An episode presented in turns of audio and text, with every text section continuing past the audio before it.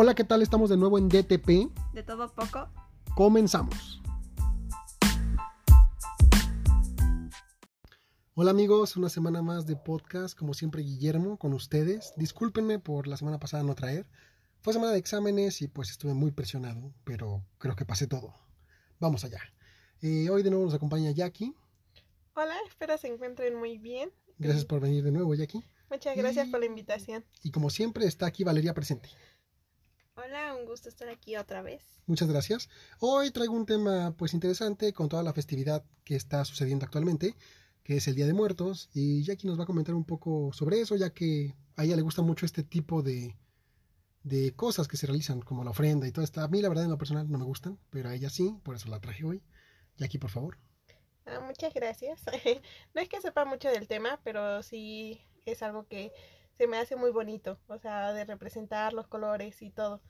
Mm, bueno, eh, al investigar sobre los orígenes de por qué se festeja este, encontré una frase que me gustó mucho, que se la voy a leer. Esta celebración mexicana nos recuerda cuán finitos somos, no obstante también nos enseña que la muerte es parte de la vida y debemos festejarla. Es una buena frase, la verdad. Sí. tiene mucha razón para mí. O sea, considero que sí es muy verdadera. O sea, todo, todo, tiene un final. Claro, y pues aunque llegue todo a un final, siento que las personas que están aquí o dejamos, al final de cuentas nos celebran porque al final estuvimos vivos en algún tiempo. Sí, bueno, es al menos lo que yo entiendo, no sé. Por ejemplo, yo en mi caso no suelo poner ofrenda, porque en parte es porque mi mamá, pues cuando falleció mi abuelo se puso muy mal y no quiere como recordarlo mucho porque se pone triste cada que lo recuerda. Y pues en parte yo también lo veo como un gasto que no es muy bueno, o sea, literalmente las hojas después las tiras a la basura, del, todo lo que pones luego no te lo comes y se va a la basura. Pues yo, bueno, ahora así también, cuando mi abuelita falleció, también mi mamá se deprimió y ella al contrario, este, le gusta poner todo eso porque la recuerda y aunque luego es triste, o sea, como que ella sí tiene esa tradición y por ejemplo, en eso del gasto, nosotros solo ponemos cosas que nos vamos a comer. O sea, que les gusta y que sabemos que no los vamos a poder comer en los días siguientes, que se quitan.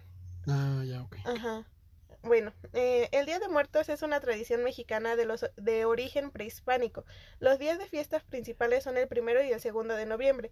Sin embargo, últimamente los preparativos inician muchas semanas antes y es que la belleza de complejidad de esta celebración ha traído la atención de todo el mundo. De hecho, la UNESCO la nombró Patrimonio Inmaterial de la Humanidad en 2008. Em, es un hecho de la muerte nadie escapa. Sin embargo, pese al dolor que su presencia puede provocar, de nuestros pueblos indígenas hemos aprendido a, percibirla como una etapa en la que debemos regocijarnos, pues como diría el escritor Mario Benedetti, la muerte es solo un síntoma de que hubo vida. ¿Qué te parece esa frase? Pues no sé, es muy, muy reflexiva, ¿no? O sea, todos siempre se han preguntado qué hay después de la muerte y nunca puedes llegar a una respuesta. De hecho, yo leo a un autor que se llama Hiroya que fue el que creó la obra de Gantz, ya le he mencionado. Es una serie de tomos que también trata mucho ese tema de la vida y la muerte. Y en ese libro se supone que nosotros somos como un electrodoméstico, según él.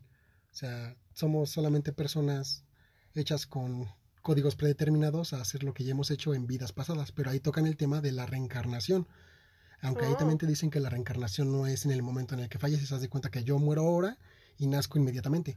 A lo mejor pueden pasar 20 años, aunque en lo que yo reencarno, y puedo reencarnar en, no sé, China, en Japón, en Irlanda, en cualquier otro país que no sea necesariamente México, y en un tiempo que no sea necesariamente el actual. es muy complicado de comprender, la verdad, y no creo que muchos lo entiendan. A mí me costó mucho entenderlo y lo tuve que leer varias veces. Sí, yo creo que la muerte y todo lo que conlleva es subjetivo, porque todos lo vemos de diferente manera y lo entendemos de diferente forma. También depende mucho de las culturas, creo yo. Ya, ah, claro. ¿Ves? Vamos a tomar un poco como base los, a los japoneses cuando hacían suicidio para conservar un poco de honor, los samuráis, que se enfrentaban contra otros samuráis de algunos otros reyes, les puede decir así, y el que perdía, si el, su contrincante no lo asesinaba, ellos mismos encajaban un cuchillo en la panza y rajaban su vientre para conservar un poco de honor y morir con dignidad, cuando actualmente una muerte por suicidio es considerada sin honor en todos lados. Pero yo no creo que eso haya sido suicidio, cuando los samuráis es lo que eh, hacían. Siento que al pelear ya estaban dando. Y aquí actualmente cuando es un suicidio, pues realmente no pelean con nadie. Simplemente es con ellos mismos. Y en, cuan- en cuanto a los samuráis, siempre estaban con otros igual de fuerza. Y cuando el enemigo le, este, Le como que le perdonaba la vida, ellos por honor este, preferían, preferían... suicidarse a vivir con la deshonra de decir me dejó con vida Ajá. porque no me consideró un rival digno para él. Exacto, o sea, yo creo que por eso, no- o sea, yo siento que en esa época era demasiado bueno, o sea, no se me hacía como algo innecesario. Sí, pero incluso imagínate en la Segunda Guerra Mundial, ¿qué hacían los kamikazes? Los kamikazes cuando derribaban su avioneta se dirigían automáticamente contra los buques enemigos y estrellaban su avioneta. Ah, pues sí, un pero suicida. pues ahí, bueno, yo siento que eso ya es fanatismo, o sea, fanatismo a su religión. Sí, pero no tanto a la religión, sino a su gobierno, ¿no? Porque al final de cuentas los mandaron a pelear. Pues sí, pero al final de cuentas aceptaron y cuando lo dicen, dicen una frase, no recuerdo bien, pero mueren de como que Sí, con honor pueden con llevarse a los que más pueden con ellos. O sea, pero ¿qué tal nivel de fanatismo, como tú le llamas, debes de tener para hacer eso? Para morir por algo, por una causa, o más bien la persona que impulsa eso, cuánto manejo de la palabra debe de tener para convencer a los demás. Son como los líderes de secta. Pues sí, pero yo creo que eso viene siendo como, un bueno, mencionó, yo creo que es la religión porque desde chicos les van inculcando eso y el fanatismo va creciendo poco a poco. Yo considero que las religiones sirven, siguen a un mismo Dios, pero con diferente nombre Y pues con sí, diferente forma. sí, claro, Es el mismo Dios en todos lados, con diferente nombre y diferente forma. claro. Eh, bueno, continuando, Continuando con el Día de Muertos. esta celebración es originaria de la época prehispánica. En este periodo muchas etnias mesoamericanas rendían culto a la muerte. Entre ellas está la mexica, cuyos dioses encargados de definir el destino de las ánimas eran Ok, no soy muy buena en, en decir los nombres en náhuatl, pero lo voy a intentar y espero que me comprendan. Que eran los dioses del Mitahuaxicloac y. Ok. Ambos eran señores del Mictlán o lugar de los muertos. Sin embargo, para llegar aquí, las almas debían lidiar y sortear una serie de obstáculos para poder conseguir el descanso eterno. El Mictlacte estaba dividido de acuerdo con la manera de morir. Por ejemplo, a la Tonituc y Chan, Casa del Sol, entraban aquellos guerreros que habían muerto en el campo de batalla. Otro sitio era el Cicalco, casa de- del dios Tenacaticuitli. A estos iban quienes murieron siendo infantes, pues al ser tan jóvenes se les consideraba inocentes. Ah, cambiando un poco, todo esto de las, del inframundo siempre ha venido desde atrás, ¿no? Incluso en, Sí, por ejemplo, la mitología griega, con, según Caronte, que es el que los ayudaba a cruzar el río de los muertos, y le tenían que pagar una moneda de oro para que los llevara. ah, sí. O con Cerbero, que era el que custodiaba las puertas del infierno. Sí, yo creo que eh, eso, eh, si no me recuerdo, en la película de Percy Jackson aparece justamente el que sí, dice, sí, sí, sí, el que cuida, ajá, y que le tenían que pasar y iban por un lago para llegar al Para llegar al inframundo, Sí. sí. Todas las culturas tienen según su guardián Sí, y la, el inframundo. Y cada inframundo se supone que es distinto, pero a la vez es muy igual para mí. O sea, es como lo que imaginamos, ¿no? Lo que nos pintan. Fuego, lava y todo como lúgubre y Sí. feo. Eh, no obstante, para que las almas iniciaran el trayecto, los vivos se encargaban de acompañarlos en la distancia por medio de un ritual. Este iniciaba con la muerte de algún ser cercano. El deceso se anunciaba con gritos y llantos emitidos por las mujeres ancianas de la comunidad. Después de amortajaba al difunto junto con todos sus objetos personales.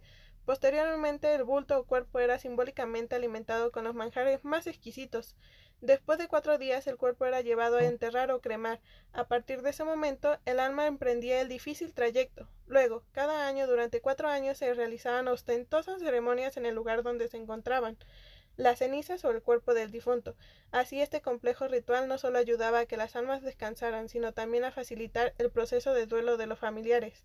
Con la llegada de la población europea, este ritual sufrió un proceso de aculturación. La fiesta del dios del inframundo se unió junto con la celebración de los difuntos y se reinventó el proceso hasta ser concebido como lo conocemos ahora. Cabe señalar que algunos de los elementos que destacan en este día son las ofrendas y las calaveritas literarias. Mm, ¿Qué ¿qué te son? pareció? Lo que acabas de leer, la verdad, es muy interesante. Yo no tenía conocimiento de todo lo que me dijiste. Incluso no sabía que... Bueno, sabía que las ofrendas que se ponen son para que el difunto, según las disfrute, ¿no? Sí, Bueno, se ve representado, por ejemplo, en la película de Coco, que- Exacto. que, Ese o es un buen muy- ejemplo. o sea, es muy curioso que según lo tienen que hasta como pasar por aduana, ¿no? A ver qué traen en su canastita. Ah, pues unos tamales y un pan de muerto de mi familia. O sea, eso. Sí, o sea, Muy caricaturi- caricaturizado, pero tiene un poco de razón, ¿no? O sea, se supone que se llevan en esencia la comida que tú les pones. sí, y no sé si sabías que, por ejemplo, eso que dijo que donde enterraban, hacían y llevaban todas las cosas, es lo que hacen ahorita los que son más acercados a esas tradiciones son los pueblitos. No. y que van a los panteones, así como dice Coco, que van a los panteones y decoran en la tumba del muerto y ahí es donde van a comer, a cenar, donde les llevan las ofrendas, las comidas, el pan, el café, todo eso, porque ahí es Ujú. donde se le ponía eso. No sabía, la verdad, pero es bueno saberlo.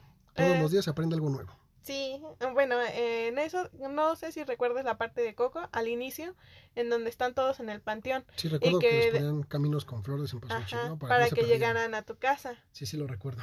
Por eso digo que eso es algo muy tradicional en los pueblitos. Obviamente en la ciudad es más difícil de hacerlo. Ah, Pero pues sí. por eso se, bueno, yo considero o sé que por eso se pone un caminito debajo de tu ofrenda para que ellos sepan llegar. Sí, de hecho, incluso estamos a punto de elaborar la ofrenda, ¿no es así? Claro, Con los platillos que más quería tu familia. sí, con algunos. o realmente luego ponemos poco por lo mismo. Y más ahora que estamos en, ¿En cuarentena? en cuarentena, Ah, con lo de la pandemia, se celebra de diferente manera. Sí, pues- ¿cómo, cómo le pegó, ¿no? A los niños. O sea, ni siquiera pudieron salir a pedir dulces. por De todo hecho. esto. Y pues está bien.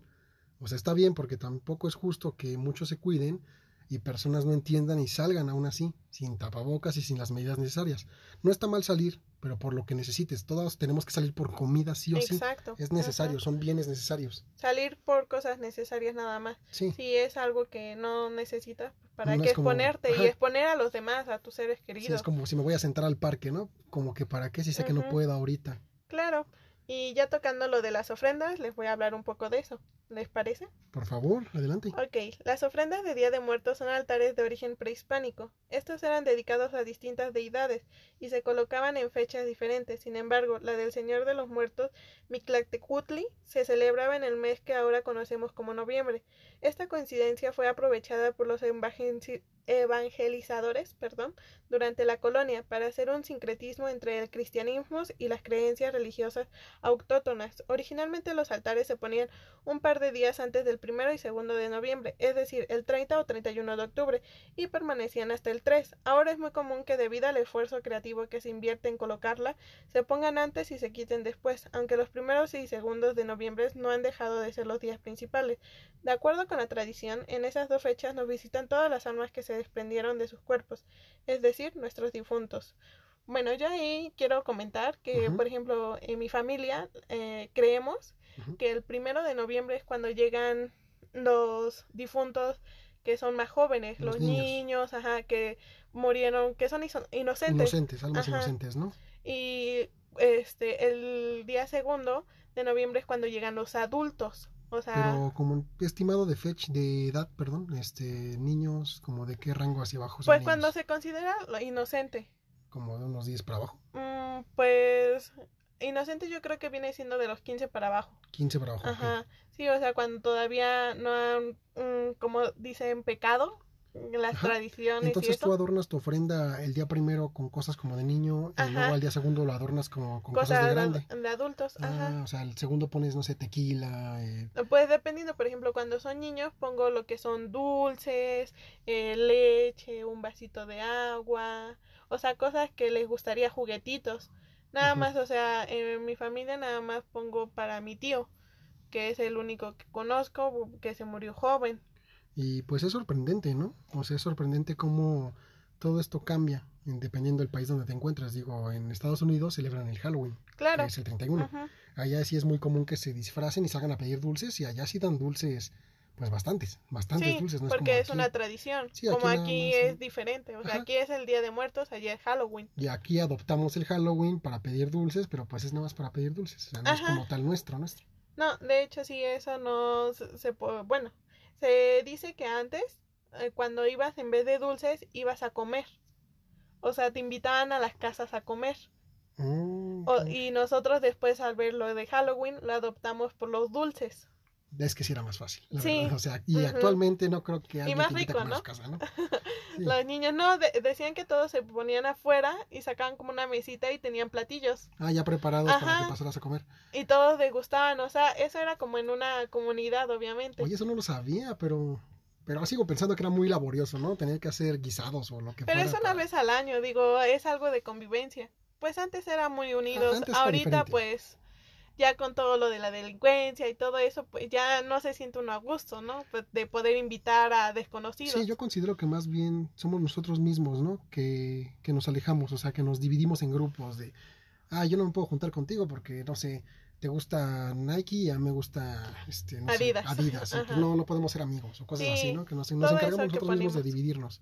En lugar de darnos la mano, nos ponemos barreras. Exacto, sí. Y bueno, eh, también sé que en otras tradiciones dicen que eh, llegan el día primero en la madrugada, acabando 31. El primero llegan todos los difuntos y se van el día segundo, al- en, bueno, pues en la noche. ¿no? Cuando llegan Ajá, cuando llegan, no, o sea, ¿No? o la tradición dice, una tradición aparte de la mía, dicen que todos llegan el primero en la madrugada y se van el segundo en la noche. O sea, que duran un día. un día entero. Ajá. Oh, ya, ya, ya. O se sea, supone sí, esa sería como la película de Coco, que llegan todos. Ajá, todos juntos. Ajá. Y en 31 se supone que es cuando salen todas las almas, ¿no? O si sean malignas y... Ajá, bueno, ese es considerado lo de Halloween, que por eso se disfrazan de, pues, de diablitos, de así. Sí, yo Por- leí hace mucho que se disfrazaban de, de monstruos para repeler a los monstruos, se Ajá. supone, como protección. No, bu- bueno, yo sabía que eh, se disfrazaban así para que cuando salieran los monstruos, este, se, como que se camuflajearan con ellos, y, o sea, que no supieran que eran humanos, y todos así vivían. y- Por eso, como repelente, como de somos compas, no hacer Ah, re- soy un demonio. Ah, es que te entendí, demonio. pensé que como repelente, como de mosquito. No, no, pues te ven como demonio y dicen, ah, no, ese güey es compi, no le voy a hacer ni madres. Exacto. No, pues sí, la verdad todo esto está muy bien, pero estamos en el mes de octubre. Ya va a finalizar. Pero voy a recomendar algunas películas de terror. Eh, si no han visto Midsommar, no es de terror, de hecho está muy rara, recomiendo no verla con, con su familia, tiene escenas muy como de ¿qué pedo? ¿Qué está pasando aquí? Pero está buena si le ves el trasfondo de la historia, este, no quiero spoilear, pero se supone que van a una comunidad donde siempre es de día y solo anochece durante dos horas. O sea, así sea la una de la mañana, dos de la mañana, sigue habiendo luz de sol, porque solamente tienen dos horas de, ¿no? de oscuridad. Y ni tan oscuro, la verdad. Eh, la película nos relata cómo un grupo de amigos va a ver cómo viven estas personas y son asesinados para un ritual que se celebra cada 90 años en la comunidad, para que la tierra los siga proveyendo de cosas para cultivar, carne y todo este tipo de productos que necesitan ellos. Y véanla, o sea, no se van a llevar un mal sabor de boca, véanla, se las recomiendo. Y otra es Hereditary, donde se supone que es de un culto que quiere invocar o traer a la vida a un, a un demonio llamado Paimon, que los va a proveer de riquezas. Y para esto inician un culto con la, con la abuela de, una, de unos nietos. Y la niña sale mala, sale enfermita y le meten el demonio a ella. Y tiene un tic muy curioso ella. Eh, en una fiesta va con su hermano, este, tiene un accidente, la niña fallece. Y después de toda la película, al final, eh, sin spoilers, ya le iba, ya iba a spoilear, mejor véanla. Pero con el final se van a sorprender, te vas a quedar como de, ok, eso no me lo esperaba.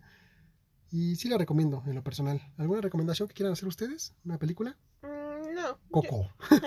Coco, Coco. no puede faltar está Coco. muy bonita, sí. O sea, bueno, Coco a mí está muy bonita.